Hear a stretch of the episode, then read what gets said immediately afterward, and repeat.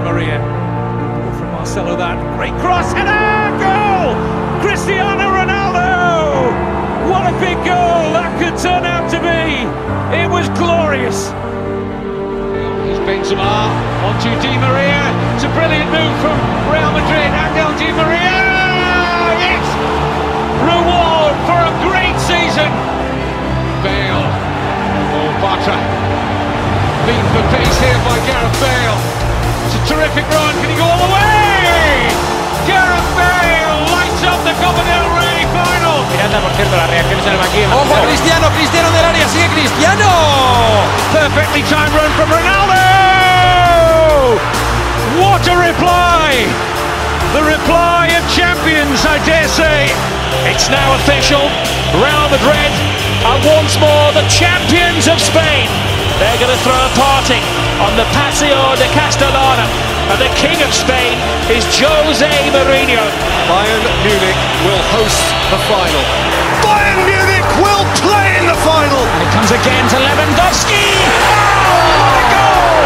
What a hat-trick! What a night for Lewandowski! Now Benzema, surely Sergio Ramos. Borussia Dortmund have put out Real Madrid.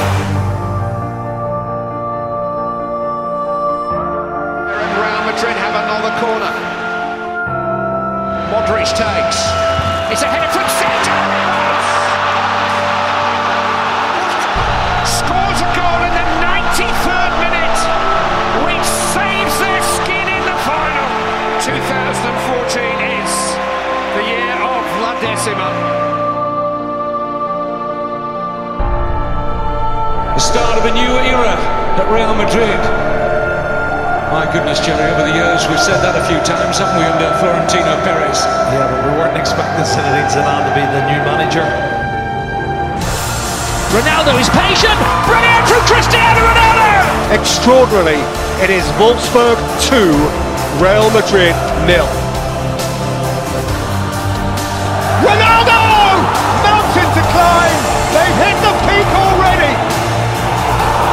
Beautiful! Beautiful! Something close to genius!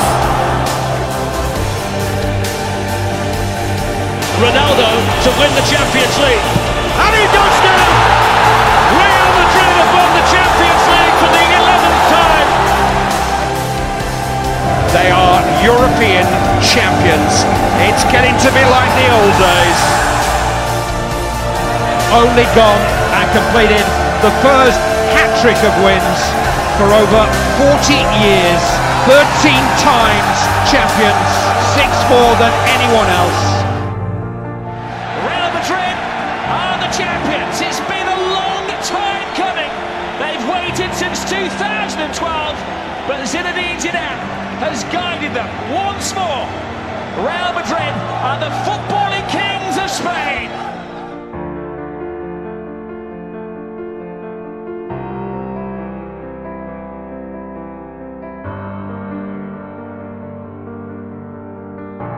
It's a remarkable night indeed in the career of one of the world's greatest players, Cristiano Ronaldo. Tonight he has now confirmed he is switching the white of Real Madrid for the black and white of Juventus.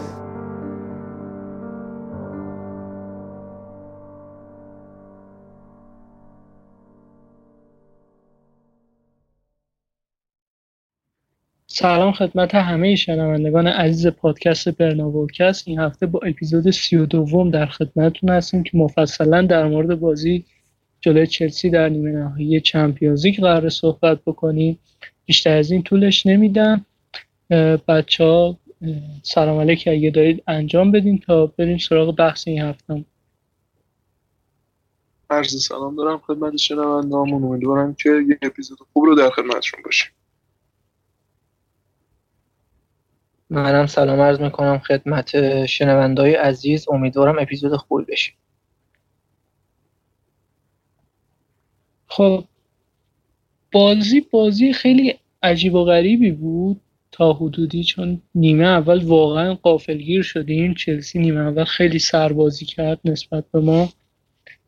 کاملا تو ده دقیقه اول ما رو قافلگیر کردن با موقعیتی که ایجاد می‌کردن و اون عناصر هجومی که داشتن تو خط حملشون استفاده می‌کردن. فضاهایی که حالا بعضا در اختیارشون قرار می‌گرفت. مخصوصا تو سمت چپ خط دفاعی ما با حضور مارسلو و حالا یه سری از اشکالاتی هم که تو خط هافبک داشتیم به خاطر اینکه فدر والورده نبود و اون بازیکن اکتیو و قدرتی که معمولا کارگری می‌کنه واسه زمین برای ما رو نداشتیم و چلسی خیلی خوب از این خلا استفاده کرد.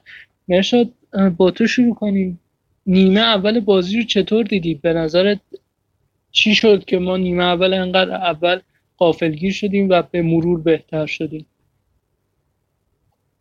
خب در مورد نیمه اول من از ترکیب اول شروع می‌کنم که ادر و واران و ناچو توی خط دفاعی بودن.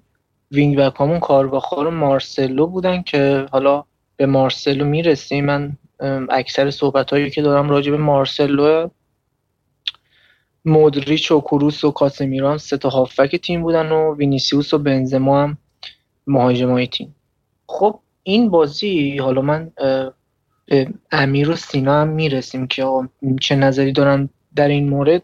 من حس می‌کنم ما داشتیم با ده نفر بازی می‌کردیم. یعنی قشنگ من هیچ تأثیری از مارسلو نه توی خط حمله نه توی دفاع ندیدم.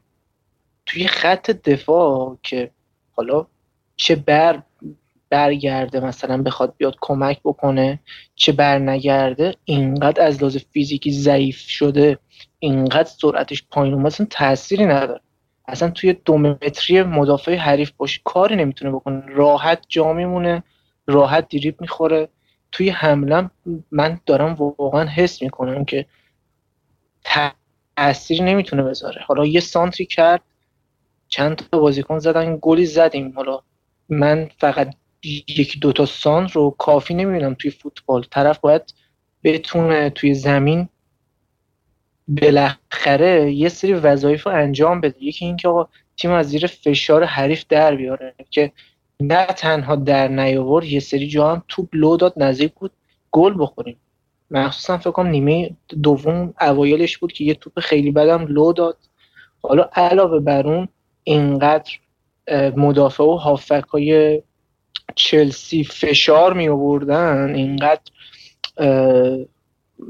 اون فشاری که می آوردن زیاد بود. مارسلو تا تو بهش می‌رسی سریع ازش می‌گرفتن. یعنی اینکه توی حمله هم هیچ کارایی به نظر من نداشت. توی بخش دفاعی هم که گفتم یعنی وقتی جلوی یه تیمی که یه سری جوان داره مثل مونت و حالا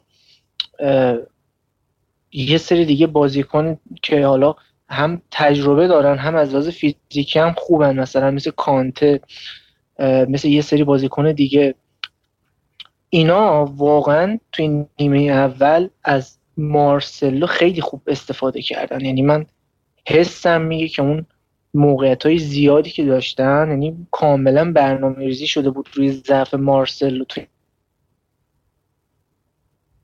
این بازی. حالا اینه که ما داشتیم سه مدافعه بازی می‌کردیم. یعنی پشت سر مارسلو ما یه مدافع داشتیم که پوشش بده ولی اینقدر ضعف داشت مارسلو. بازم ما به مشکل خوردیم توی زمین.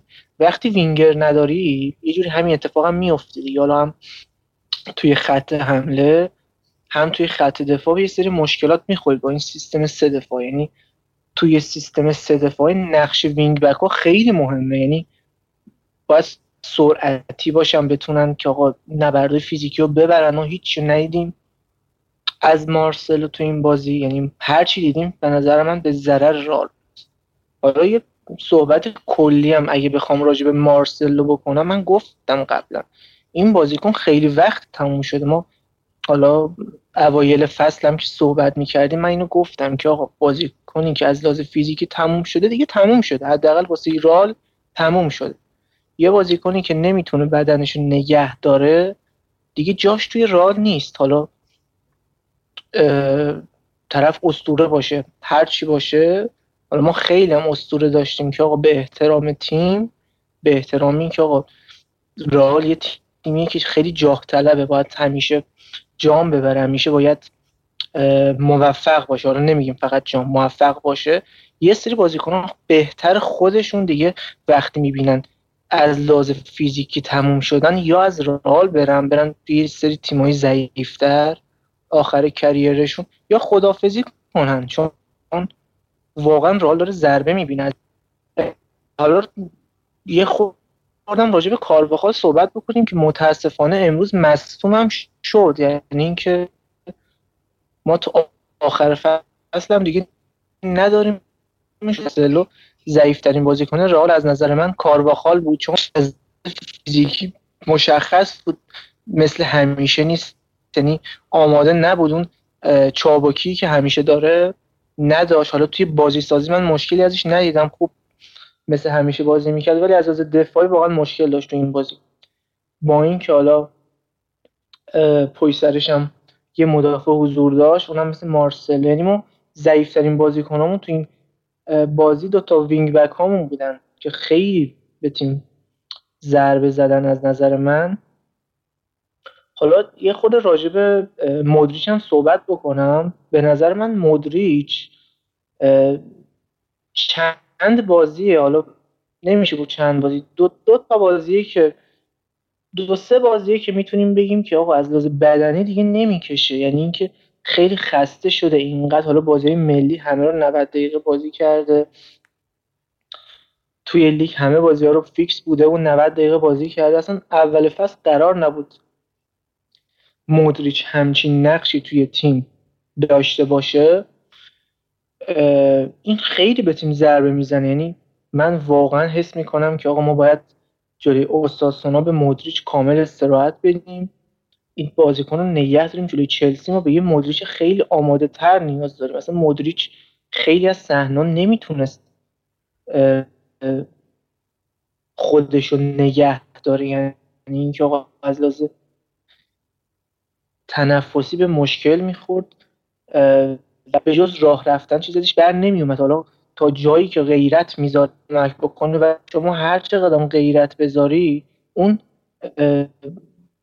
نفسی که باید داشته باشی واسه بازیکن 36 ساله بخوایم به صورت منطقی بهش نگاه کنیم دیگه مدریچ بازیکنی نیست که همه بازی بیاد 90 دقیقه بازی بکنه. خب راجع به مارسلو کاروخال کاملا با مرشاد موافقم. اصلا تو سطح بازی نیمه نهایی نبودن. ببینید نیمه نهایی چمپیونز لیگ حالا درسته مثلا شکل و شمایل استادیوم دی استفانو و شرایطی که بازی بدون تماشاگر داره اصلا شاید ما حس نکردیم یه جورایی که اصلا نیمه نهایی واقعا. ولی بازی بازی خیلی مهمی بود. مهمترین بازی فصل رئال بوده تا اینجا. و این عمل کردی که این دوتا بازیکن داشتن حالا من مارسلو رو خب مقصر نمی‌بینم توی این عمل کردش. چون که خب به هر حال از لحاظ بدنی افت کرده از لحاظ همه چیز افت یعنی تمام فاکتورهایی که برای یه بازیکن برای یک فول بک می‌تونیم در نظر بگیریم مارسلو هیچ کدوم اونا رو دیگه نداره. فصل قبل درست یه سری بازی ها رو نیمکت داری اون بازیهایی که تو زمین بود یه کمکهایی به تیم می‌کرد ولی این فصل واقعیتش خیلی بد بوده. فقط فکر کنم یه دونه بازی خوب داشته مقابل ختافه. اونم تو پست wing back بود که خیلی آزادتر بود. و البته خب wing back بازی کردن مقابل ختافه تا بازی جلوی چلسی خیلی متفاوته. ولی خب ضربه زد واقعیتش و تو نیمه اول خصوصا بارها جا موند. خیلی راحت جا میموند و اینکه کانته انقدر آمار خوبی تو بازی ثبت کرد و راحت تونست وسط زمین رو اداره کنه این بود که ما اصلا سمت چپمون فلج بود از هر لحاظ که بخوایم بگیم.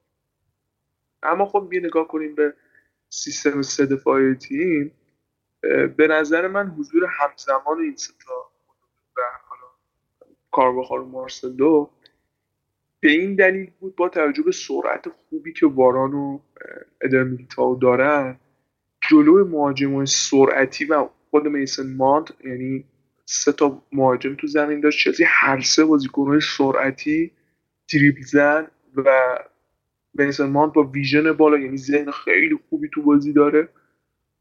باید یه جورایی این سرعت خونسا می‌شد و به نظر من اگه ما با دو تا مدافع بازی می‌کردیم خیلی کم می آوردیم هرچند که تو نیمه اول این اتفاق افتاد ولی تو نیمه دوم شرایط تغییر کرد.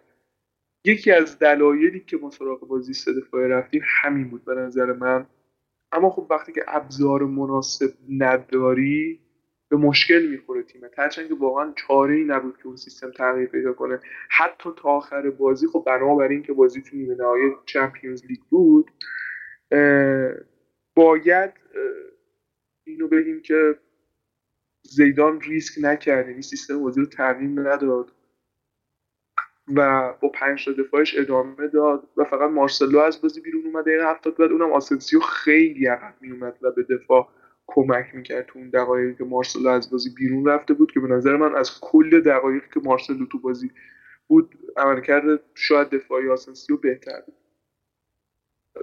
بازی بازی محافظه کارانه بود تو نیمه دوم و این کاملا مشخص بود از هر دو تا تیم ولی واقعیتش اینه ببینید نسخه چلسی که تو نیمه اول دیدیم پرایم ترین چلسی که می‌تونیم ببینیم. یعنی تو بازی برگشت هم اگه بخوان تو بهترین فرمشون باشن میشن تیمی که نیمه اول دیدیم. تیمی که تو نیمه دوم مهار شد. رال توانایی اینو داره که مقابل چلسی تو بازی برگشت با بر بازگشت مندی و حالا فد والورده و سرخیو راموس. با حضور این ستا بازیکن کاملا شانس این رو داره که دست بالاتر رو تو بازی برگشت داشته باشه.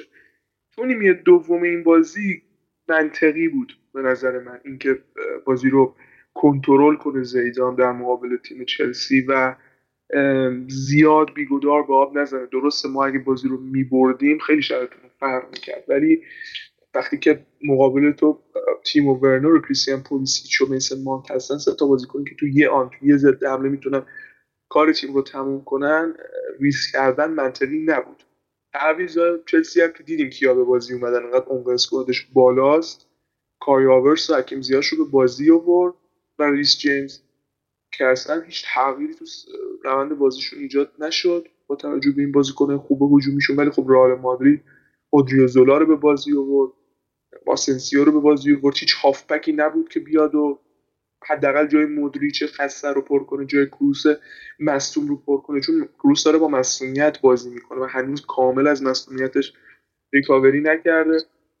بازی برگشت من امیدوارترم به تیم که بازی بهتری رو انجام بده. حالا با توجه به اینکه یه بازی انجام شده بازیکنها به اون شناخته رسیدن من شانس رال رو برای بازی برگشت بیشتر می‌بینم. حالا در مورد مارسلو کارواها می‌شد خیلی کامل توضیح داد. من دیگه تکرار مکررات نمی‌کنم. فقط یه چند تا مورد میگم که حالا شاید کمتر بهش توجه شده و خب خیلی هم سر صدا کرده تو رسانه مختلف. اول از انگولو کانته شروع می‌کنم. خب من با چند تا صفحه چلسی صحبت کردم. میگن کانته از فصلی که ماریسیو ساری اومد کلا اون کانته ای که قبل از ساری بود نیست و افت کرده و این بازی حالا اومده بودن آمار مثلا دریبلای موفقش و دوئلایی که برده رو گذاشته بودن. اما خب بحث این بود که به کیفیت این دوئل ها اهمیت نداده بودن به کیفیت این دریبلا اهمیت نداده بودن. و خب می‌خوام به این اشاره بکنم که انگولو کانته هفت دوئل با کاسیمیرو داشت یعنی بازیکنی که همتای خودش تو تیم مقابل بود. یعنی دو تا هافبک دفاعی با هم دیگه و از اون هفت دوئل 6 تا رو باخته به کاسیمیرو و این خیلی نکته مهمیه که شما بدونی دو تا هافبک دفاعی از تیم های مختلف این دو تا تیم که مقابل هم بازی کردن جلوی هم قرار گرفتن و یکیشون در, در اکثر اوقات بازنده بوده. خب این دیگه کاملا مشخص می‌کنه که انگولو کانته اگر کاری رو هم انجام داده بیشتر تو بخش بازی سازی بوده نه صرفا به خاطر اینکه هافبک دفاعی خوبی بوده باشه و تونسته باشه تیمو لحاظ دفاعی بالانس بکنه. و من اولین نکته اینو می‌خوام اشاره بکنم چون احساس کردم تو خیلی از رسانه ها خواستن کاسیمیرو رو بیارن پایین. درسته کاسیمیرو نسبت به فصل قبل شاید یه مقداری افت کرده باشه اما تو این بازی عملکرد قابل قبولی رو ارائه داد. این نکته اول. نکته دومی که می‌خواستم بهش اشاره بکنم تعویض ها بود که حالا امیر هم اشاره کرد که آسنسیو عقب بازی می‌کرد. در صورتی که اگر دقت کرده باشین دیگه آسنسیو اودریوزولا کاملا عقب بازی کرده یعنی زیدان اومد که فضا رو محدود بکنه برای چلسی تو نیمه زمین خودی و اومد آسنسیو و اودریوزولا رو به عنوان دوتا wing back استفاده کرد. یعنی تصمیم یه مقدار شاید شجاعانه بگیم ولی لازم بود این تصمیم که حتما آسنسیو عقب بازی بکنه. چون ما اگر آسنسیو رو عقب بازی نمی‌دادیم و می‌رفتیم رو چهار دفاعه قطعا ضربه میخوردیم. دلیل هم دارم براشون. اگر بازی لیورپول جلوی چلسی رو دیده باشین دفاع هایی که به شکل خطی باشن یادی هم بکنیم از سرهنگ علیفر که خیلی به این دفاع خطی علاقه داشت دفاع های خطی جلوی تیمی مثل چلسی به مشکل می‌خورن. شما مثلا سه چهار دو یک توخل رو در نظر بگیری با سه تا یونیت سرعتی که امیر اشاره کرد اون جلو داشتن. وقتی دفاع یک تیم به صورت خطی باشه تو ضد حمله یا حالا جاموندن مدافع ها شما می‌بینی که موقعیت دو در مقابل سه دادی به تیم حریف. یعنی دو تا مدافع مرکزی که حالا یکیش کاور یکیش استاپره در مقابل سه تا مهاجم قرار گرفتن. خب این خیلی موقعیت خطرناکه و شما به هیچ وجه نمی‌تونی ریسک بکنی برو چهار دفعه بازی کردن جلو همچین تیمی که با همچین استراتژی داره بازی می‌کنه. پس اومد زیدان اودریوزولا و آسنسیو رو اوورد. آزاردم که از قبل بود و یک شکل پنچاری که لوزی به خودمون گرفتیم تو آرش تیمی به این شکل که معمولا اون رأس لوزی که حالا می‌تونیم بگیم پست ده بود مدام جابجا می‌شد بین کریم بنزما و ادن هازارد. گاهی اوقات هازارد جلوتر از بنزما بازی می‌کرد گاهی اوقات بنزما جلوتر از هازارد. و این به نظرم تصمیم درستی بود از سوی زیدان. و مورد آخری که حالا می‌خواستم بهش اشاره بکنم اینکه همونطور که امیر اشاره کرد تونی کروس مصدوم بود و حالا زیاد قرار نبود تو این بازی به خودش فشار بیاره. و یه مقداری حالا اینطور بتونم تعبیر بکنم اون کروس همیشگی نبود. چرا که اصلا لزومی نداشت اونقدر به آب آتیش بزنه. یعنی تونی کروس معمولا خیلی توپ می‌گیره از کاسی رو سعی داره بازی رو باز بکنه بازیکن رو کنار راه را بندازه یا حتی خیلی پشت box تیم حریف حضور داشته باشه اقدام به شوت زنی بکنه. ولی تو بازی رفت تاثیرش خیلی کمتر بود و خیلی هم گفتم آقا اصلا تونی کروس اونقدری هم که شما فکر می‌کنید تو ایده های بازی سازی زیدان نقش نداره. نه این یه گزاره غلطیه که حالا باب شده معمولا بگن چون یه بخشی از credit نتایج این فصل و کریم بنزما کسب کرده و سعی دارن نقش کریم بنزما رو پررنگ بکنن من منکر نقش بنزما نمیشم تو ایده های زیدان. ولی خواستم به این اشاره بکنم که اگر کروس تو این بازی اونقدری تو بازی نقش نداشت بخاطر اینکه قرار بود با خودش فشاری نیاره. و اصلا رفتی به ایده های زیدان و فلسفه زیدان لحاظ بازی سازی نداره که اصلا تونی کروس توش نقشش کمه یا زیاده. من فقط یه چیزی اضافه بکنم من حس می‌کنم که از بین هافک تیم از لحاظ البته بازی سازی بهترین بازیکن زمین بهترین هافک رال خود کوروس بود چون حداقل اون بازی سازی که باید از عقب زمین اون نظمی که باید به حالا هافکا به مهاجما و مدافع تیم می‌داد خوب داد. اگه دقت کرده باشیدم اکثر دقایق بازی میومد خیلی عقبتر سعی می‌کرد که فشار از روی مدافعی تیم توی بازی سازی کم کنه. ولی خب به همون دلیلی که گفتم مدریچ خیلی خسته بود. یعنی اون بازی که توی بازی رفت جلوی لیورپول از خودش نشون داد یا خیلی دیگه از بازی که این فصل از خودش نشون داد و نتونست نشون بده. دلیلش هم به نظرم مشخصه دیگه. این فشاری که به یه بازیکنی که الان فکر کنم 35 یا 36 سالشه این فشاری که وارد میشه بازیکن نمی‌تونه ثبات داشته باشه. همه بازی ها اون عمل کرده مناسب داشته باشه. یعنی من حس می‌کنم الان رال به جای رسیده که باید انتخاب بکنی که لالیگا می‌خواد یا سی می‌خواد. یعنی اینکه نه که کلا لالیگا رو بذاریم کنار ولی جلوی اوساسونا من حس می‌کنم یه سری از بازیکنهای تیم باید استراحت بکنن. یکی از اونا که مشخص مدریچه یکی دیگه کروسی که بچه ها گفتن این مصدوم شده. یعنی اینکه یه بازیکنیه که الان مصدومه یعنی داره با مصدومیت بازی می‌کنه و هر لحظه ممکنه که این فشار بیشتر بهش وارد بشه. پس چه بهتره که جلوی اوساسونا بازی نکنه. حالا من نظرم روی حالا زوج کاسمیرو و بلانکو حالا اگه بچه ها نظریم راجع به این موضوع دارن بگن من حس می‌کنم که مثل اون بازی که حالا این دوتون وسط زمین بودن می‌تونیم ما دوباره از این سیستم استفاده بکنیم. اگه هم نبریم واقعا فدای سرمون چون من الان به برنامه بارسا که نگاه می‌کنم به جز اتلتیکو و حالا یه سری بازی دیگه اکثرشون جلوی تیمای آخر جدولیه و اینا مسی دارن و خوراک مسی هم همین تیمای آخر جدولی که بیاد دفاع اتوبوسیشون رو باز بکنه. من خورده واقعا شانسمون توی لالیگا در حال حاضر دیگه کم می‌بینم چون هم سه امتیاز اختلاف داریم یعنی بارسا یه مساوی هم بده بازم قهرمان میشه. و همینطور حس می‌کنم که آقا ما به یه جایی رسیدیم که توی یه قدمی سیلیم یعنی یه قدمی فینال سیلیم و واقعا ارزشش رو داره که ما توی لالیگا بیایم یه, یه بازی قبل این حالا چلسی حالا تا فینال خیلی مونده ولی می‌تونیم این یه بازی رو بیایم به یه سری از بازیکنهای مهم تیم که ممکنه از لحاظ فیزیکی جلوی چلسی کم بیارن نفس کم بیارن چون ما به گل نیاز داریم ما مثل بازی رفت نمی‌تونیم بازی بکنیم. شاید چلسی بخواد یه اتوبوس بچینه یا بخواد یه پرس سنگین بکنه که ما اصلا نزدیک گل نزدیک دروازهشون هم نشیم. خلاصه اینکه ما شاید یه تایمی از بازی نیاز داشته باشیم به یه پرس خیلی وحشتناک.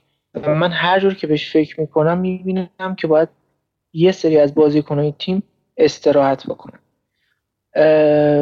راجع به ادرم می‌خواستم یه،, یه صحبتی داشته باشم. حالا بعد از اینکه اول راموس مصدوم شد بعدش حالا واران و خب دوباره خود راموس کرونا گرفت حالا این داستانهایی که ما داشتیم توی خط دفاعی و از ادر خیلی بیشتر استفاده کردیم چون یه جوری شده بود که اصلا ادر کلا بازی نمی‌کرد. یعنی اینکه انتخاب سوم تیم ناچو بود.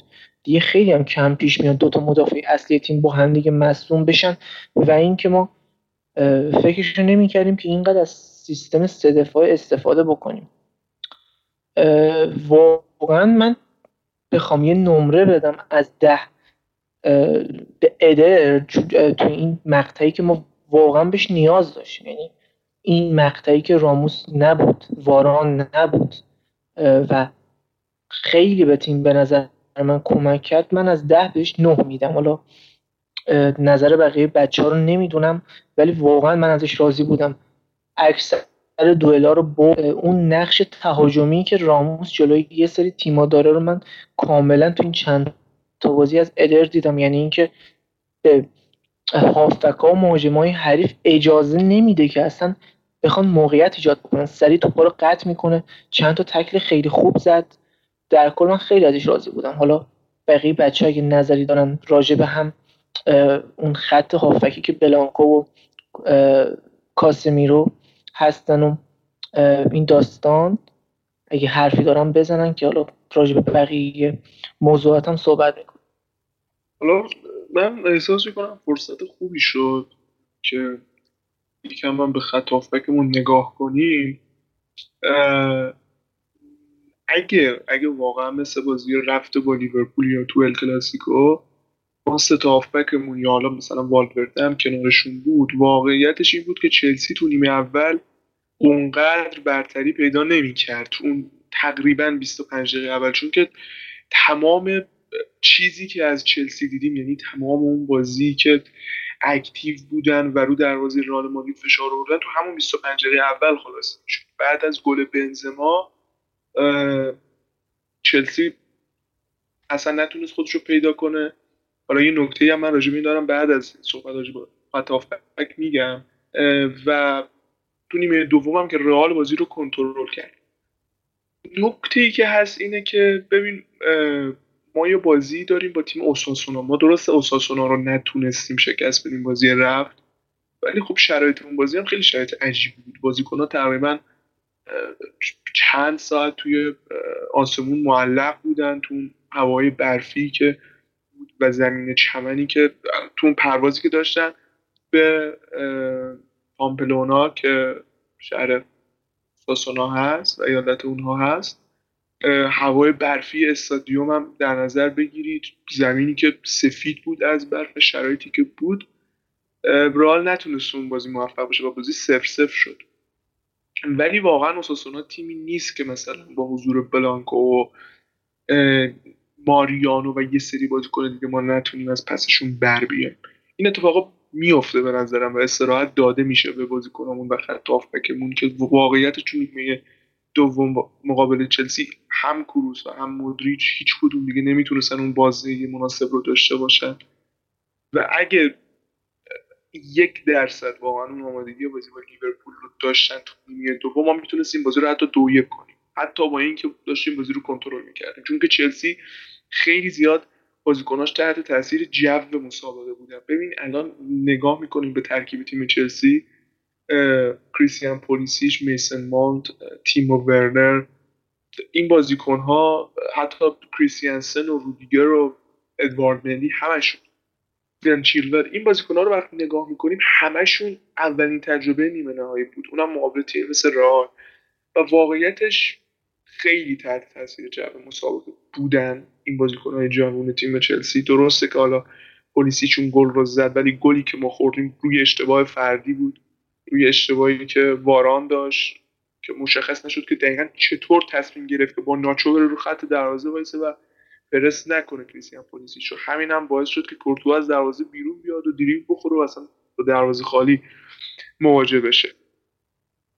پولیسیچ ولی نکته ای که باید راجبش صحبت کنیم اینه که این بازیکنهای جوون قطعا هم تو بازی برگشت به مشکل می‌خورن. این می‌تونه نکته امیدواری باشه.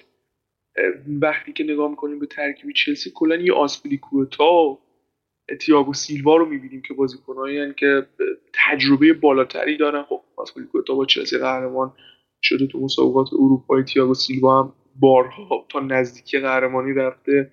سال قبلم که فینالیست شدن با پاریس سن میشه به این نکته امیدوار بود؟ یه توییتی رو یکی از حالا نمی‌دونم چه یادم نیست چه عزیزی بود که توییت کرده بود. گفته بود که تو نیمه اول به لحاظ تاکتیکی چلسی سرتر بود. اینم واقعیتی که باید بهش بگیم. ولی بازی یکی یک مساوی بود و تنها دلیلی که اتفاق داشت به نظر من تجربه بالای تیم رئال مادرید بود.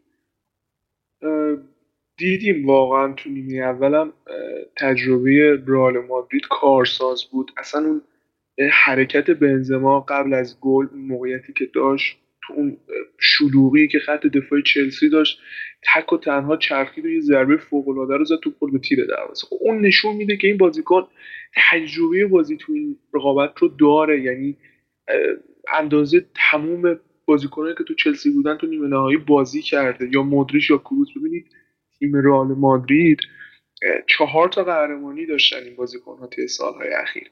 الان ما یه پاکو خنتو بزرگ و افسانه تیم رئال مادرید که تو پادکست هم راجبش صحبت کردیم رو داریم که 6 تا سیل داره.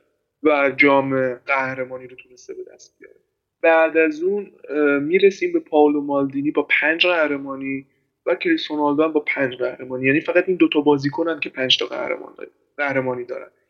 ولی اگه انشاءالله رئال تونست قهرمان سی ال امسال بشه ببینید تمام این بازیکن ها دنی کارواخال تونی کروس که یه دونم با بایرن داره.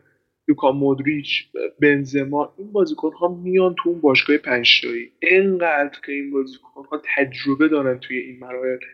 و این می‌تونه واقعا این نکته مثبت برای ما باشه تو بازی برگشت. همونطور که تو بازی رفتم بود و اینکه یه نکته دیگه هم من اضافه بکنم راجع به صحبت ارشاد که اینکه مقابل اوساسونا ما با چه ترکیبی بریم. متاسفانه تست امروز فدوالورده دوباره مثبت شد.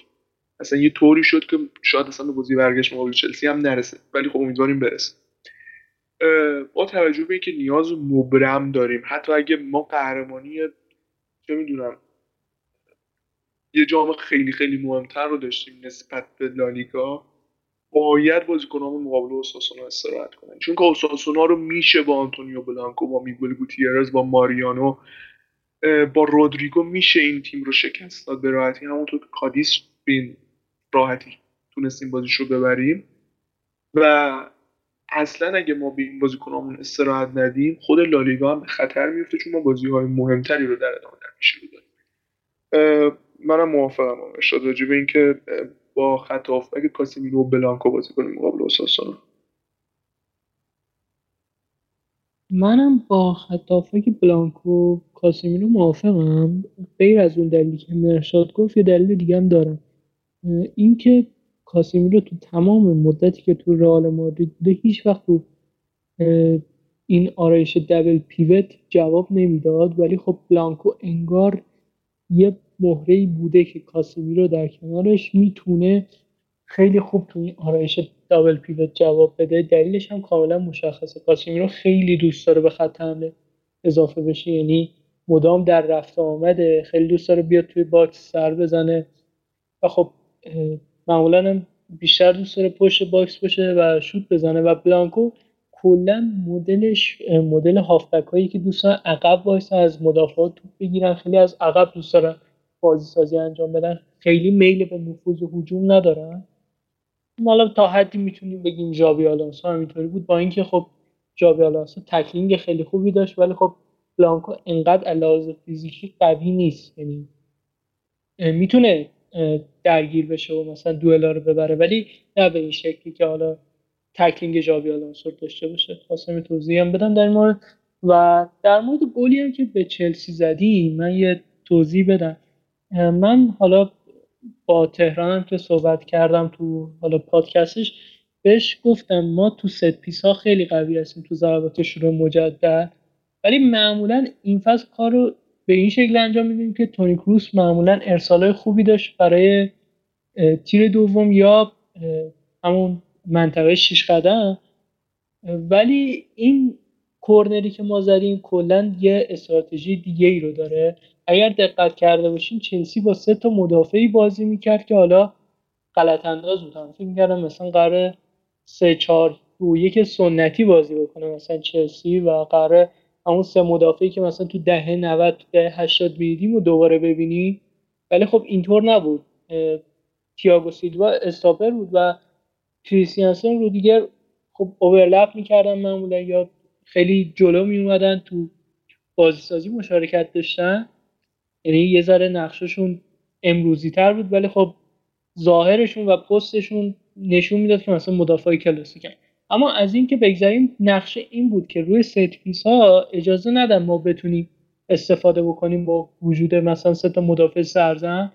ولی خب این نقشه بازم نگرفت و دلیلی هم که این نقشه نگرفت همین مدل کرنر زدن ما بود. ما دو مرحله توپو پاس دادیم و خب وقتی هم که ارسال انجام شد دو بار توپو با سر صابوندیم یعنی که خب اولین مرحله تیر دو بود که باید توپو با سر صابونده می‌شد برای نفر بعدی که این ماوه این دو, دو تا مدافع چلسی از جریان بازی خارج می شدن با اون ضربه سر اول. و با ضربه سر دوم هم دیگه کاملا یه موقعیت تقریبا تک به تک ایجاد می شد چون کریم بنزما مهاجمی که می‌تونه موقعیت سخت و گل بکنه. برعکس موقعیت راحت که اصلا روش تمرکز رو طرفدار رو هرس میده. تو این مدل موقعیت ها خیلی خوب بلده کارش انجام بده. و می‌خواستم راجع به اینم یه توضیح بدم که اینم باز برمیگرده به همون شیوه تمریناتی که سرمربی تیم تو تمرینات انجام میده و لزوما اینو نگین که یه کرنر ترکیبی ساده بود که مثلا از فلانجا کپی کردن. نه اینو طبق آنالیزایی که از تیم حریف انجام میدن تو تمرینات روش کار می‌کنن و توی بازی بزرگ اجراش می‌کنن حالا این چیزها رو هم زیدان می‌تونه انجام بده. لزوما شما قرار نیست تو یه مربی با تجربه ای که مثلا 65 سال سن داره حتما اینو ببینی. و نکته دیگه ای هم که حالا در مورد استراحت و لالیگا بچه اشاره کردن منم باهاشون موافقم. فقط در مورد ماریانو دیاز. ماریانو دیاز ما فکر نمی کنم جام رمضان هم ببریم. یعنی اگر ما اگر خود پادکست ما مخاطبینش بخواد تیم بده ماریانو دیاز تو این تیم هم جایی نداره. یعنی به نظر من اصلا مناسب فوتبال بازی کردن نیست و بهتره بره واترپولو بازی بکنه چون خیلی فیزیک سنگینی داره روی آب خوب وای میسه. و من اگر جلو اساسونا با هر ترکیبی بخوایم بازی بکنیم موافقم فقط ماریانو دیاز نباشه حالا یه نکته ماریانو هم داره ببین نمی‌دونم اصلا این چطوری داره هنوز تو این سطح فوتبال بازی می‌کنه؟ این موقعی که می‌خواد فرار کنه یعنی رو خط با مدافع حریف تمام یعنی ببین یه گل به خطافه زد که کاملا نادرست آفساید اعلام شد گل صحیح بود کاری ندارم. ولی خب به تو شرایط مشکوک قرار گرفت. یا یه گل به وایادولید زد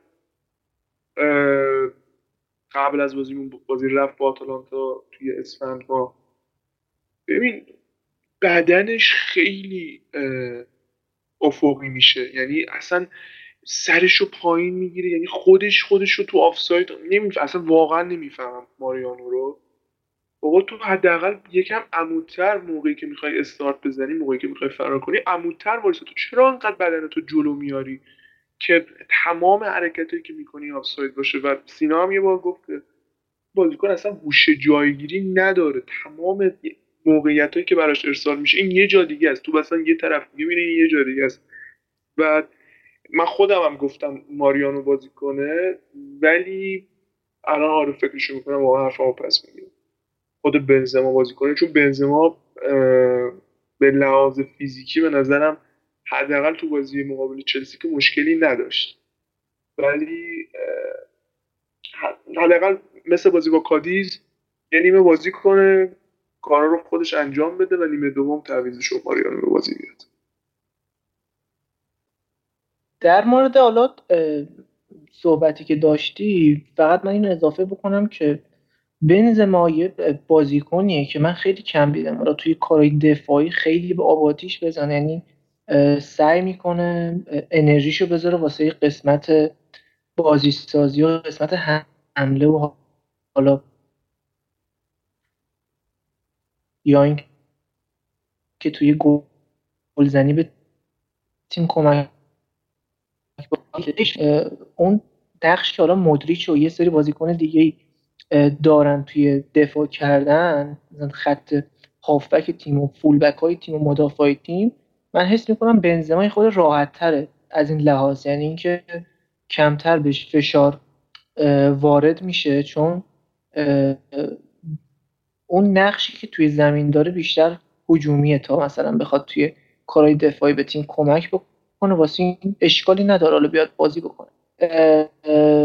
ولی همونطور که گفتیم حالا دیگه مودریچ و کروس مودریچ به خاطر خستگی زیاد کروس هم هنوز مصومه واقعا. یعنی با مصومیت ازولانی داره بازی می‌کنه. خیلی حاد نیست ولی خب یه خورده دیگه فشار بیاره. احتمال اینکه کل فصل رو از دست بده کم نیست. حالا از اینم بگذریم. من می‌خواستم یه خورده راجع به دیدگاه های دوتا مربی صحبت بکنم. یعنی که من حس می‌کردم پوخل دیده بود که آقا رال چند تا از مهرهای مهمشون نداره. حتی یه سری بازیکنهایی بودن که آقا از دوندگی اون وسط زمین خیلی مهم بودن. بعد توخل هم همونطوری که حالا بچه ها می‌دونن مربی بسیار باهوشیه. یعنی اینکه می‌دونه چیکار بکنه. این حس کرده بود به نظر من که اگه بخواد یه اختلافی بندازه با رال یعنی اینکه بخواد بازی برگشت دیگه فقط کنترل بکنه بازی باید همین بازی دیگه تموم بکنه کارو. چون فرصتش هم داشتن واقعا. مندی و والورده و راموس بازیکنهای کمی نیستن. حالا راموس دیگه به کنار مندی واقعا یکی از مهرهای مهم تیمه. یعنی اینکه اون بازیکنیه که حالا خیلی ها می اومدن می‌گفتن که آقا ما رگیلون داریم چرا همچین بازیکنی ها خریدیم؟ ولی فکر کنم دیگه الان به همه ثابت شده که چقدر بازیکن بهتریه. یعنی اینکه شما برید یه سری بازی های اون سالی که خیلی هم از رگیلون تعریف می‌شد و ببینید از لحاظ دفاعی خودتون متوجه میشید که چقدر از لحاظ دفاعی ضعیفتر بود به نسبت مندی. یعنی اینکه واقعا یکی از بهترین خریدهای چند سال اخیرمون بوده. از لحاظ دفاعی خیلی به تیم کمک کرده. و من می‌خواستم یه چیز دیگه هم بگم که مندی با توجه به اینکه آقا فیزیک قوی داره من نمیگم. من قبول دارم که توی خط حمله توی سانترا حالا نفوذارم نمیشه گفت ولی تو همون سانتا و کارای مثلا مهمی که توی خود خط حمله باید انجام بدی یه خود ضعف داره. ولی از عقب زمین بخوای تیم از زیر فشار در بیاری. بخوای بازی سازی بکنی به هیچ عنوان مشکل نداره مندی. یعنی اینکه زیر فشار حریف تو بلون نمیده راحت می‌تونه از بدنش استفاده بکنه خطا بگیره. توی توی حالا شرایط مختلف می‌تونه پاسای خیلی خوبی بده که تیم از زیر فشار در بیاد. یعنی خیلی نقشه مهمی توی تیم داره. اینو باید دست کم نگیرن واقعا طرفدار رال والوردم که بازیکنی که واقعا از لحاظ فیزیکی یکی از بهترین بازیکنهای دنیاست. یعنی اینکه می‌تونه هر هافکی رو از کار بندازه با اون فیزیک وحشتناک خوبی که داره و حالا استفاده های مختلفی که می‌کنه از این ویژگیش واقعا خیلی به درد تیم می‌خوره. چلسی می‌دونست که آقا رال اگه بخواد یه باخت بده همین بازی رفت میده چون بازی برگشت یه خبری از نبود مندی و بازیکنهای فیزیکی مثل والورده نیست و اینکه راموسی اضافه میشه که زیر پرس حریف توبلون نمیده. من حس می‌کنم که رئال بیشتر می‌خواست منطقی بازی رو نگه داره. یعنی اینکه شرایط خودش می‌دونست می‌دونست که اگه ریسک بکنه احتمال ضد حمله خوردن و گل خوردنش خیلی بالا میره. مخصوصا توی نیمه دوم ما خیلی منطقی تر بازی کردیم به نظر من. واقعا تیمی که یه سری بازیکن خیلی مهمش نیستن باید از یه مساوی یک یک راضی باشه. با وجود اینکه حالا ما حتما باید یه گل بزنیم که هزینهشیم توی بازی برگشت ولی من هر چقدر که بهش فکر می‌کنم می‌بینم که نتیجه نمیشه گفت بدی. حتی به نظر من نتیجه خوبی بود توی این بازی با توجه به مهرهایی که داشتیم. اینم از این موضوع. من فقط می‌خواستم یه دیگه اشاره بکنم. حالا من واقعا قبول دارم که کانته خیلی خوب بازی کرد ولی من واقعیتش این مقایسه بین یه بازیکنی که box to box یعنی سبک box to box داره حالا توی double pivot هم میاد کنار یه دونه هافبک دیگه قرار می‌گیره. اون هافبک دفاعی کاملی که آقا بیاد یه فضایی مثل فضایی که کاسمیرو پوشش میده اصلا نیست. یعنی یه نقش دیگه ای توی زمین داره. ما چطور میایم مثلا یه هافکی با ویژگی های کانتر رو مقایسه می‌کنیم با کاسمیرو که اصلا یه نقش دیگه ای توی زمین داره؟ یعنی اگه ما می‌خوایم کانتر رو مقایسه بکنیم با یه بازیکن رال باید با خود والورده مقایسه بشه. با یه بازیکنی که سبک بازی شبیه خود کانت هست. یه بازیکنی که دونده باشه سعی بکنه که توی بازی سازی از عقب زمین خیلی کمک بکنه. مثلا کاسمیرو یه سری ویژگی دیگه داره. نمی‌تونیم به این مقایسه بکنیم که آقا این بازیکن اومد این کارو کرد اون کارو کرد بهتر بوده.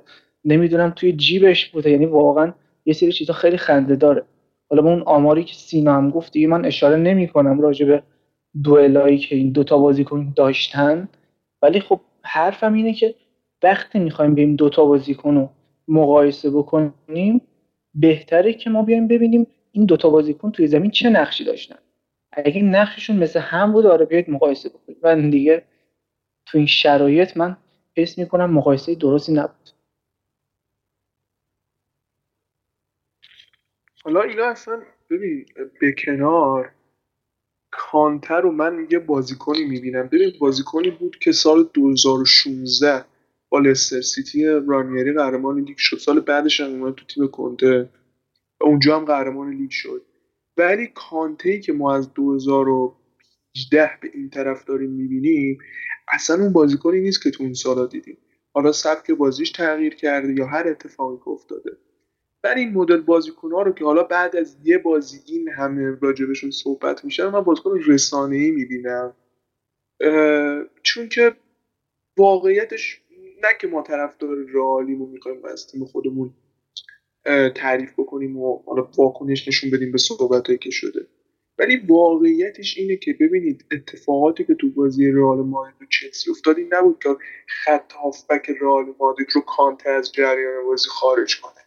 اصلا به این شکل نبود. و برمیگردم به همون صحبت های اول اپیزود مرشاد که ما واقعا داشتیم ده نفره بازی می‌کردیم. من هیچ اثری از مارسلو نبود. یعنی تنها حرکت مثبت مارسلو تو بازی که من فکر می‌کنم که اصلا به خاطر همون کار تمرین شده هم تو بازی بود اون صحنه گل بود که تو رو ارسال کرد برای کاسمیرو. هرچند که اونم خیلی سانتر خوبی نبود واقعیتش و کاسمیرو خودش خیلی زیاد تلاش کرد. برای اون موقعیت و چون که دیگه انقدر تاثیرگذاری رو اون گل زیاد بود چه خود گل که خیلی گل خارق العاده بود و گل کردنش سخت بود تا ضربه ادر توی شرایط نامتعادل خود کاسمیرو که اون درصد موفقیت مارسلو رو یه مقدار حتی کمتر هم می‌کنه. این از نکته که راجع به کانته داشتم. نکته بعدی راجع به اینکه ما چه نتیجه یعنی نتیجه که گرفتیم تو این بازی نتیجه خوبی بوده یا نه.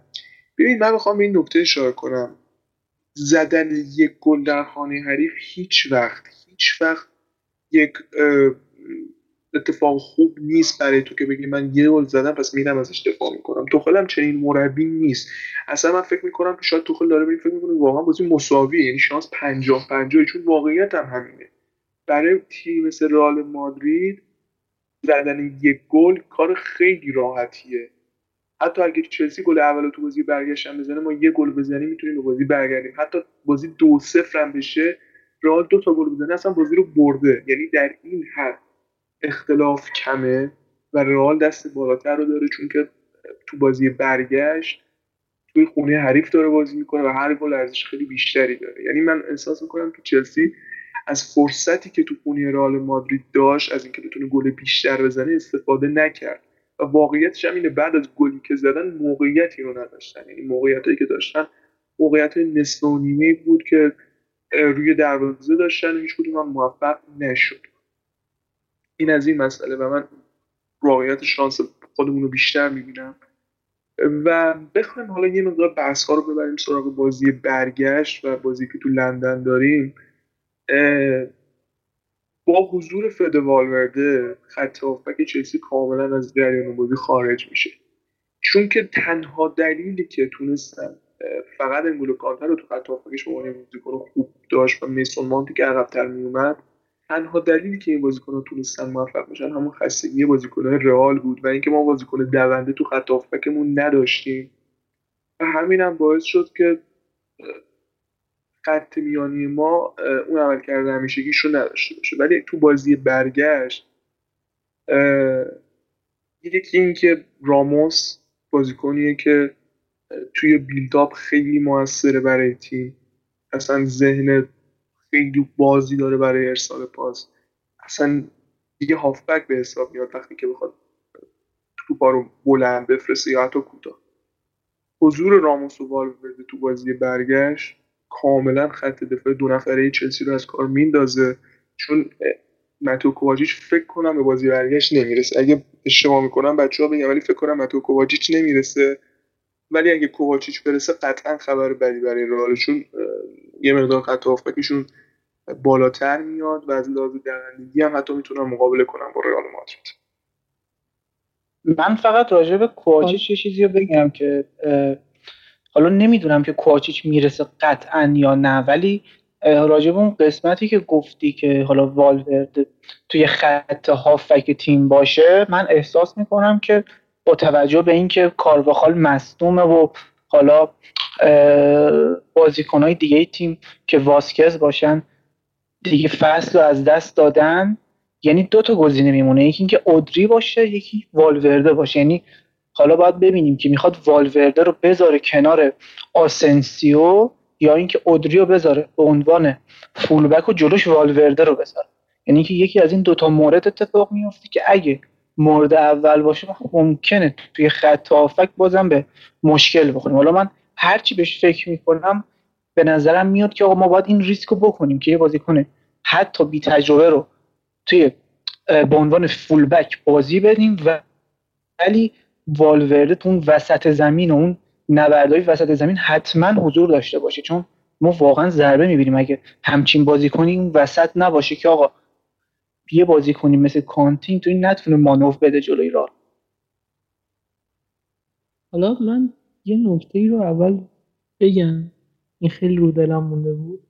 اول اینکه آخرین اثر مثبت مارسلو تو حملات تیم مربوط میشه به بازی برگشت دور گروهی مقابل پاریس سن تو فصل پیش که ایشون یه سانت کرد و کریم بنزما گل کرد. بعد از اون هیچ اثر مثبتی از مارسلو تو حملات تیم دیده نشده. اینکه میگم مارسلو مثل همیشه بخش هجومیش خوبه ولی تدافعی ضعیفتر از قبل شده این کلا یه ادعای باطلیه. من خودم مارسلو رو خیلی دوست دارم. حتی اون موقعی هم که فابیو کنترا بود تو رال مادرید و از نظر کیفیتی هم کیفیت خوبی داشت باز من مارسلو رو ترجیح می‌دادم بهش. اما الان واقعا چیز خاصی تو بازیش نمی‌بینم که بخوام ازش دفاع بکنم. همونطور که مرشد اشاره کرد مونه ولی خب انتقادها باید منصفانه باشه و همینطور در جهت رشد دادن تیم. حالا ما طرفدار تیم در وهله اول نه طرفدار بازیکن نه باید اگر اینطوری می‌شد ما از گل به نازکتر به هیچ کی نمی‌گفتیم تو این پادکست. ولی خب مارسلو واقعا افت کرده و من اینو باید می‌گفتم. خب و در مورد صحبتی که مرشاد در مورد رگیلون انجام داد حالا امیر طرفدار تیم ملی اسپانیاس می‌تونه درستی یا غلط بودن حرف منو در موردش نظر بده. ولی چیزی که من دیدم تو این چند سال اخیر همه فول بک هایی که از دل آکادمی های باشگاه اسپانیایی میان بیرون تو کارهای تدافعی ضعیفن و تو کارهای تهاجمی که برگ برندشونه و رگیلون هم یه جوردی آلبا جوونی بود که می‌تونست تو رئال مادرید داشته باشیمش. ولی خب ما هیچ وقت با اون سبکی که بارسلونا بازی می‌کنه بازی نمی‌کنیم و عملا بودن رگیلون با اون فیزیک ضعیفش و با اون توان بدنی پایینش به درد ما نمی‌خورد و من نمی‌تونم قبول بکنم که فروختن رگیلون اشتباه بوده باشه. رفرنس هم می‌زنم به صحبت علی عباسی عزیز که توییتش هم امیر تو پادکست خون در مورد تجربه بازیکن رئال مادرید تو چمپیونز لیگ. علی عباسی در مورد رگیلون گفت بازیکن خوبیه نسبتا و به درد تاتنهام می‌خوره اما حتی نزدیک به سطح مندی هم نیست و به درد رئال مادرید نمی‌خورد. و شما حالا اگر احساس می‌کنه همچنان ما در مورد رگیلون ضرر کردیم نظرتون محترم. ولی چیزی که شاخص هایی که یه فول بک باید داشته باشه رگیلون نداره برای اینکه تو رئال مادرید بازی بکنه.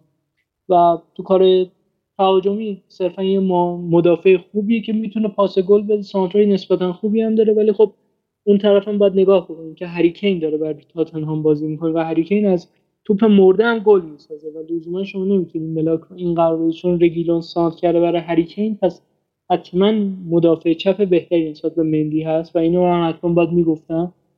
و اگر دنبال دفاع چپ واقعا با کیفیتی هستین می‌تونین برین رامی بنسوانی منشنگلادباخ رو ببینید. واقعا از هم نظر بی‌نظیره. این یه مدافع بود که حالا زیاد از لازم مدیایی پوششی انجام نشده در موردش و خب زیادم روش مانور دادن و یعنی مدافع چپ های بهتری هم مثل مثل لوکاس هرناندزی که تو بایر مونیخ بازی می‌کنه.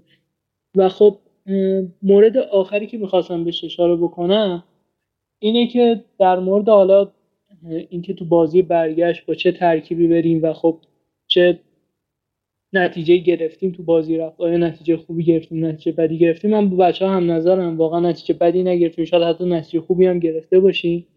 و من نسبت به سود خوشبینم مثل بچه ها ولی حقیقتش توقع قهرمانی از این تیم ندارم. و به نظرم اگر سود کنیم به فینال اول از همه اول از همه یه قدم بزرگی برای پروژه بازسازی باشگاه برداشته شده. اینکه یه سری از این بازیکنهای جوونی که قطعا قرار تو آینده همراهمون باشن تجربه اینو پیدا می‌کنن که رفتن تو فینال سیل بازی کردن فارغ از هر نتیجه که به دست بیاد حالا چه قهرمان بشین چه قهرمان نشین. و اینکه اعتماد به نفسشون رو بالا می‌بره که تو دوره بازسازی و اینکه ما داریم یه انقلابی رو انجام میدیم تو ترکیبمون یه سری از بازیکنان قطعا قرار سالهای آینده از این ترکیب اصلی کنار گذاشته بشن و بعدتر خدافزی بکنن. و بازیکنهای جوانی که قرار جاشون بگیرن مثل فد والورده مثل وینیسیوس و خب بازیکنایی مثل رودریگو از این دست قرار با تجربه تر بشن و یه انگیزه مضاعفی پیدا می‌کنن برای فصل بعدی. و من بیشتر از این نظر برام مهمه این که به فینال برسیم و اینکه پاداش سود به فینال که یوفا به تیم های که به فینال سود می‌کنن رو دریافت می‌کنیم که اینم به نظر من خیلی مهمه. بالاخره تو این شرایط کرونایی که تیم از لحاظ مالی تحت فشاره همین هم خیلی به کار ما میاد. و من زیاد توقعی از بابت نتیجه گرفتن تو فینال ندارم و اینکه فکر می‌کنم حتی اگر ببازیم هم حالا اون جمله کلیشه که میگم چیزی از ارزشم کم نمیشه نمی‌خوام بگم. ولی اینو می‌تونم بگم که ما فقط سه تا فینال اروپایی واگذار کردیم و این میشه چهارمی شد فکر نمی‌کنم به چهره قهرمان ابدی چمپیونز لیگ ضربه ای بزنه که چهار تا فینال از 17 فینالی که سود کرده رو باخته باشه. و حرف دیگه ای هم که می‌خواستم بزنم اینه که واقعا این حرف من به خاطر بدبینی نیست. شما اسکواد رئال مادرید نگاه بکنید به غیر از 15 تا بازیکن بقیه بازیکن هایی که ما داریم اصلا شایستگی بردن چمپیونز لیگ نره یعنی اگر ما تا اینجا هم رسیدیم به خاطر از خودگذشتگی های یه سری از بازیکن های با تجربه و درایت زینتی زیدان بوده و یادتون بیاد تو اون بحرانی که ما تو نوامبر تو ژانویه داشتیم چقدر زیدان حمایت کردیم و گفتیم این تیم برمیگرده به شرایط استیبل و دیدیم که برگشت. و واقعا حد ما هم یعنی نهایتی که ما می‌تونستیم انجام بدیم رسیدن به نیمه نهاییه و اگر برسیم به فینال کار خیلی بزرگی کردیم. و من توقعی ندارم تیمی که بازیکناش اودریوزولا و آسنسیو و ایسکو باشن در حد قهرمانی Champions League باشه و اگر بگیریم واقعا خیلی کار بزرگتری کردیم حتی و به نظرم باید مجسمه زیدان رو با طلا بسازم در ورودی سانتیاگو برنابو نصب کنم منم به عنوان صحبت پایانی اینو بگم که رسیدن به نیمه نهایی واقعا یک حرکت فوقالعاده بزرگ بود از این مجموعه ها چون درسته واقعا یه سری بازیکن تو تیم ما هستن که شایستگی حتی یه بازی کوچیک لالیگایی هم ندارن مثل ایسکو مثل اودریوزولا یا مارسلو ماریانو. این بازیکن ها واقعیتش اصلا شایستگی رو ندارن برای حضور در رئال مادرید و هیچ تاثیر مثبتی نداشتن. توی رسیدن تیم به این نقطه که ما به قول مرشاد یک قدم فقط تا فینال فاصله داریم. من نسبت به اینکه حالا ما تو فینال اگه بریم که بیشتر راجبش هفته بعد می‌تونیم صحبت کنیم اگه برسیم به فینال و حالا حریف احتمالیمون شاید منچستر سیتی باشه یا حالا پاریس سن دیگه فینال یه بازی تکه و هیچ اتفاقی قابل پیش بینی نیست. پیش بینی نمی‌شد که تو فینال 2017 ما 4 1 یوونتوس رو ببریم. می‌تونستیم ببریمشون. خیلی هم راحت ولی اینکه اون نتیجه رقم بخوره قابل پیش بینی نبود و یک اتفاق عجیب و غریب تو رخکن یوونتوس افتاد. و رئال مادرید با گولای فوق العاده که می‌زد افتاد جلو و یه شب فوق العاده برای کریستیانو بود. فینال واقعا بالا و پایینش مشخص نیست. هر اتفاقی ممکنه بیفته. مهمترین بازی فصل رئال مادرید و حتی فصل های گذشته شاید سه فصل اخیر رئال مادرید مهمترین بازی ما همین بازی برگشت با چلسیه و خیلی امیدواریم تو این لحظه که یک هفته تا بازی مونده یعنی هفته ما قبل بازی هستیم که تیممون به فینال برسه. اگه به فینال رسیدن به قول سینا کار خیلی بزرگی رو انجام دادن. یک چیزی که باید تو تاریخ رئال مادرید ثبت بشه که زیدان تو فصلی که تیمش بالاترین آمار مسئولیت در یک تیم در کل تاریخ فوتبال رو ثبت کرد. تیمش رو به فینال لیگ قهرمانان اروپا رسون و الان تو لالیگا شانس قهرمانی داره. هرچند که شانسش هم بالا و پایین میشه ولی خب شانس قهرمانی داره باید در این اتفاق بزرگ ثبت بشه در تاریخ. ولی اگه نرسیدیم من به فینال باز همین تیم واقعا کار بزرگی کرده. واقعا هر جور که نگاه کنیم بالاش نگاه کنیم پایینش نگاه کنیم. با زوج ادر و ناشو تو خط دفاع با وینیسیوس با بازیکنایی که هیچکس واقعا بهشون اعتماد نداشت رسیدن به نیمه نهایی کار بزرگی بود و اینکه چلسیه که این روزا پر اداست واقعا ادعاش هم بجاست خیلی خوبیه. فعلا مقابل رئال مادرید کاری از پیش نبرد خب دیگه بحث خاصی نمیمونه. من فقط می‌خواستم یه چیزی اضافه بکنم. متاسفانه حالا یه سری از کانال های هواداری رال خیلی سلیقه‌ای عمل می‌کنن. من فقط می‌خواستم به این اشاره بکنم که وقتی حالا یه کانال میاد راجب یه اشتباه یه بازیکن 6 تا 7 تا 8 تا 10 تا پست مختلف می‌ذاره همون کار رو واسه بازیکن مورد علاقهش هم بکنه. چون یه بازیکنی مثل مارسلو هر چقدر هم بگیم که اسطوره تیم بوده بالاخره این اشتباهات تو این بازی های ضعیف رو داشته. یعنی اینکه شما بیای یه صحنه در بیاری از یه بازیکنی که آقا توی حالا این مقطع آخر فصل چند تا پنالتی مهم گرفته دو تا گل به لیورپول زده. من نمیگم که آقا وینیسیوس مهره خیلی مهمیه واسه ای تیم. یا مثلا خیلی بازیکن خوبیه. یه بازیکن اوکیه که حالا یه سری از بازی به کار تیم میاد. ولی من حرفم اینه که آقا این سلیقه متاسفانه بین حالا یه سری از طرفدارای رئال و متاسفانه یه سری از کانالا خیلی داره دیگه بیداد می‌کنه. این واقعا خوب نیست که آقا بیای یکی دو تا صحنه از یه بازیکن در بیاری بعد اون یکی بازیکن هیچی راجبش نگی. یعنی اینکه به شخص حالا خود من یه سری بازیکن دارم که خیلی یه بازی یه سری بازیکن رو خیلی بهشون علاقه دارم. بچه هم فکر کنم در جریانم مثل مثلا کروس که هافک مورد علاقه توی حالا ترکیب رال یا راموس و یه سری بازیکن دیگه. ولی هیچ وقت نمیام که آقا یه جایی یه اشتباهی بکنم بخوام لاپوشونی بکنم یا اینکه راجبه صحبت نکنم. واقعا زشته واسه کسایی که سن کمی هم ندارن کاملا حرف مرشاد درسته. همین سلیقه رو ما در مورد باران رو هم می‌بینیم. یعنی تو کانالایی که حالا هم چه رئالی چه کلا فوتبالی میان در مورد واران یه سری ترولای درست می‌کنه که اصلا خیلی بی مفهوم بی معنیشون دیگه همه ما می‌دونیم واران اگر مدافع بدی بود خب زیدان و آنجلوتی عذرشون می‌خواستن و میفرستادنش بره. هیچ وقت نمی‌تونستن قد تو تیم بمونه. همونطور که حالا خیلی از بازیکن تو این مدت تونستن از باشگاه جدا بشن و یکی از اون ترلایی که مثلا من خیلی دیدم و رو اصابمه مثلا میگن چطور فرانسه با زوج امتیتی و واران قهرمان جهان شد در صورتی که اون موقع هم امتیتی فرم خوبی داشت هم واران. در صورتی که حالا امتیتی چند بار مصوم شد جراحی کرد و خب همین باعث شد افت بکنه ولی خب واران واقعا به غیر از اون فصلی که لوپتگی سرمربی رال بود و کاملا هم با لوپتگی به مشکل خورده بود واران افت فاحشی نکرد. یعنی اون دو تا اشتباهش جلو منسیدی باعث شد کل کریر زیر سوال بره. در که حالا واران واقعا خیلی از صحنه بوده به تیم کمک کرده. و از اون طرف مثلا یکی مثل ریگیلون که در موردش هم صحبت کردیم این اپیزود به خاطر اینکه تو یکی از الکلاسیکو به سوارز و مسی فوش داد محبوب دل رئالیا میشه. چرا که؟ چون بارسا ستیز بوده. خب.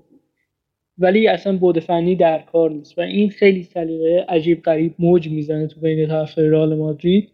و منم با مرشاد موافقم. فقط در حد دو سه دقیقه اگر نکته ای داری مرشاد که گفت من همه حرفامو زدم. امیر اگر تو نکته ای داری بگو که پرونده این اپیزود رو ببند. نه منم نکته خاصی ندارم. فقط اینکه اپیزود خیلی خوبی شد. من حالا چون آخر اپیزودم هستیم می‌خوام بگم که خیلی ما عجیب و غریب بود این اپیزودمون. حالا بچه ها می‌دونن داشتیم نتیجه بازی بارسلونا رو چک می‌کردیم و اتفاقاتی که تو این بازی افتاد بازی هم فعلا باختن تا ثانیه پایانی و از این بودم این اپیزود برای ما خاطر انگیز شد. و اینم خیلی شانس ما رو تو لالیگا بالا می‌بره این اتفاقی که افتاد. به نظرم جا داشت بشه شد. فقط اینکه امیدتون رو از دست ندید به رئال مادرید چون که می‌تونیم هنوز هم توی لیگ قهرمانان و هم توی لالیگا قهرمان بشیم. ولی حالا من حرفان تقریبا تموم شده بود. حالا امیر اشاره کرد خواستم بگم که این تاثیر برنابو کستم بود. بالاخره حالا ما تا گفتیم که شانس رال خیلی کم شده سری باخت دادم. فکر کنم بارسا حالا بجز رال توی دوازده سیزده هفته اخیر تمام بازیاشو برده بدون استثنا دیگه. این تأثیری هم بود که ما گذاشتیم دیگه. خب خیلی هم خوب. یه گریزی هم به بازی بارسا زدیم. من فقط این نکته قبل از خدافزی بگم که بهمون گفته بودن توی یکی از کامنت ها که پیش بازی چرا ندارید مثل قدیم. حالا این هفته که نصف پادکست پیش بازی شد. هم در مورد بازی اوساسونا یه صحبت کردیم که حالا قرار چی کار بکنیم. هم تو برای بازی برگشت شده چلسی و حتی یه اشاراتی هم بچه ها داشتن به بازی که حالا اگر رسیدیم فینال باید جلو منسیتی یا حالا پاریس با چه ترکیبی و با چه بازیکنایی وارد بشیم و این از ما بپذیرید. بعد از مدت های پیش بازی خیلی مفصل و حالا بخش بخش داشتیم. حرف دیگه باقی نمیمونه دیگه. همین و فقط اینکه حمایت یادتون نره و اگر انتقادی پیشنهادی هست که می‌تونه به ما کمک بکنه حتما بهمون بگید چه تو کسب چه تو تلگرام. و تا هفته بعد که هم در مورد بازی با و هم در مورد بازی برگشت جلوی چلسی قرار صحبت بکنیم همتون رو به خدای بزرگ میسپارم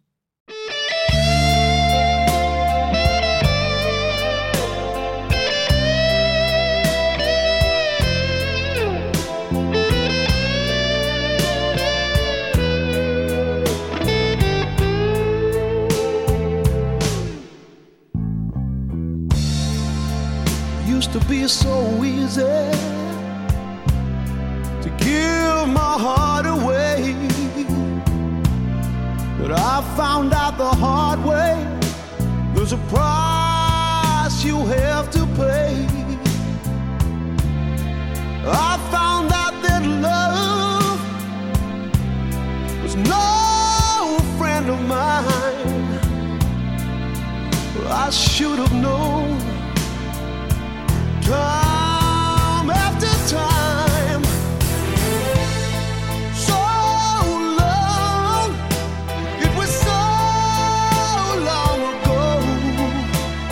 I've still got the blues for you.